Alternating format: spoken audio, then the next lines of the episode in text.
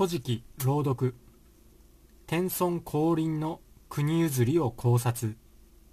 芦原の中津国は天照に監視されています。前回は大国主と小さな相棒少なびこな。この2人で日本中を平定して稲穂を広げていきました。そして平和な日本国というものを作ってめでたしめでたしという大団円で終わったんですがこっからなんですよ。2チャンネル風に言うとこの芦原の中津国は天照に監視されています。このスレッドは鬼女に監視されています。というように天照に監視されていました。高間ヶ原の天照がしっかりと見ていたのです。そしてこう言い始めました。1500年も長く続いている芦原の瑞穂の国は私の息子雨のおしほ耳のものです。こんなことを言い始めました。そして息子の雨のおしほ耳にお前はこれから地上に降りて芦原の中津国を治めていらっしゃいと命じました。息子の雨のおしほ耳は天界でぬくぬくと生活していたのにいきなり地上に行けと言われて渋々ながらも重い腰を上げて地上に向かったんですけど地上に行く途中の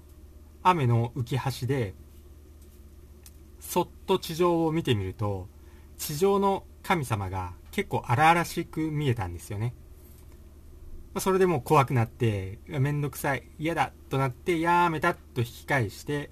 まあ、お母さんのアマテラスに泣きつきました。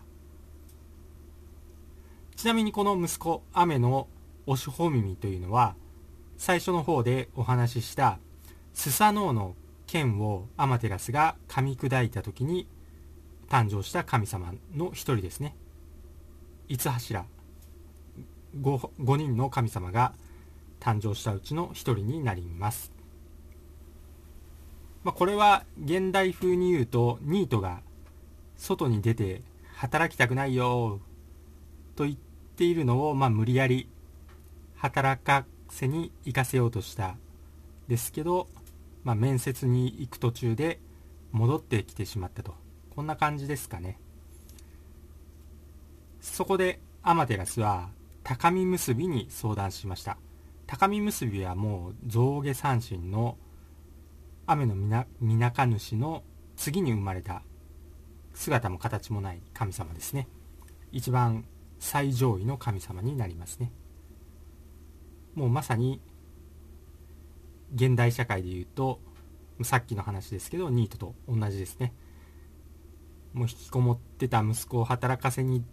行かせようとしたけど面接で帰ってきてじゃあどうしたもんかっていうので家族会議ですね。これが高間ヶ原でも行われました。八百万の神も召集させられました。まあ、その八百万の神様の中でもアマテラスの岩戸ですね。雨の岩戸から引き出したという知恵の神重い金の神という神様がいるんですけど、まあ、その神様にまた相談しました。すると重い金の神は日本は私の息子が治める国なのでその国を治めるために息子を生かしたけど乱暴な神様が多いよと言って帰ってきま帰ってきてしまったんですけどどうすればいいものかと思い金の神にアマテラスは相談しました。重い金の神は雨の保秘の神を使わすといいでしょうと言いました。そこでアマテラスは雨の穂日の神を地上に使わせましたが大国主といえば皆さんどんな人物だったか覚えてますでしょうか？そうですよね。出会う人全てを味方につけてしまう優しいイケメンです。稲葉のうさぎから八神姫からもうとにかく出会う人々女性全て味方にしていきますね。雨の星の神はそんな大国主にこう出会うとやっぱり惚れ込んでしまうんですよね。そして出雲に住み着いてもうそのまま3年間天にはもう報告しませんでしたね。何にも報告しない。無視ですね天は。そこでアマテラスはまた高見結びに相談してまたまた八百万の神が召集されてまた知恵の神思い金の神に相談しますね。そして思い金の神はまたでは雨の若彦を使わせましょうと提案しました。そこで雨の若彦に羽のついた大きな矢を持たせて地上に再度派遣しました。するとこの雨の若彦も大国主の魅力にやられてしかも大国主の娘仕立てる姫を嫁にもらって8年もう何の連絡も高間ヶ原にこうしませんでした。しかし最初の刺客と違うところはこの雨の若彦は野心家だったんですね。居心地いいんでもちろん住み着いてるんですけど実はこの国を自分のものにしようという気持ちが芽生え始めていたんです。さあ日本はこの後どうなっていくのでしょうか？それはまた次回のお楽しみということですね。今回はここまでです。ここからは考察をしていきたいと思います。この国譲りに関してまあいろんなところで言われていたり聞いたりする考察というのがせっかく大国主が日本を統一安定平和をもたらしてうまく国を治めているのにいきなりアマテラスが日本は私の国だと言って高間ヶ原の神を派遣してくるということでこれは高間ヶ原の大和族と出雲族の土着の出雲族の戦いだ。もう本当に力の武力闘争。でこう出雲族が負けたとか。そういうふうに言われていますよね。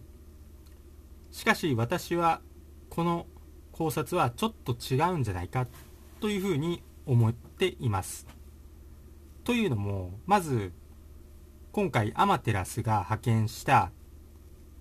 派遣派遣じゃなくて国を治めさせようとした雨のおしほ耳ですね。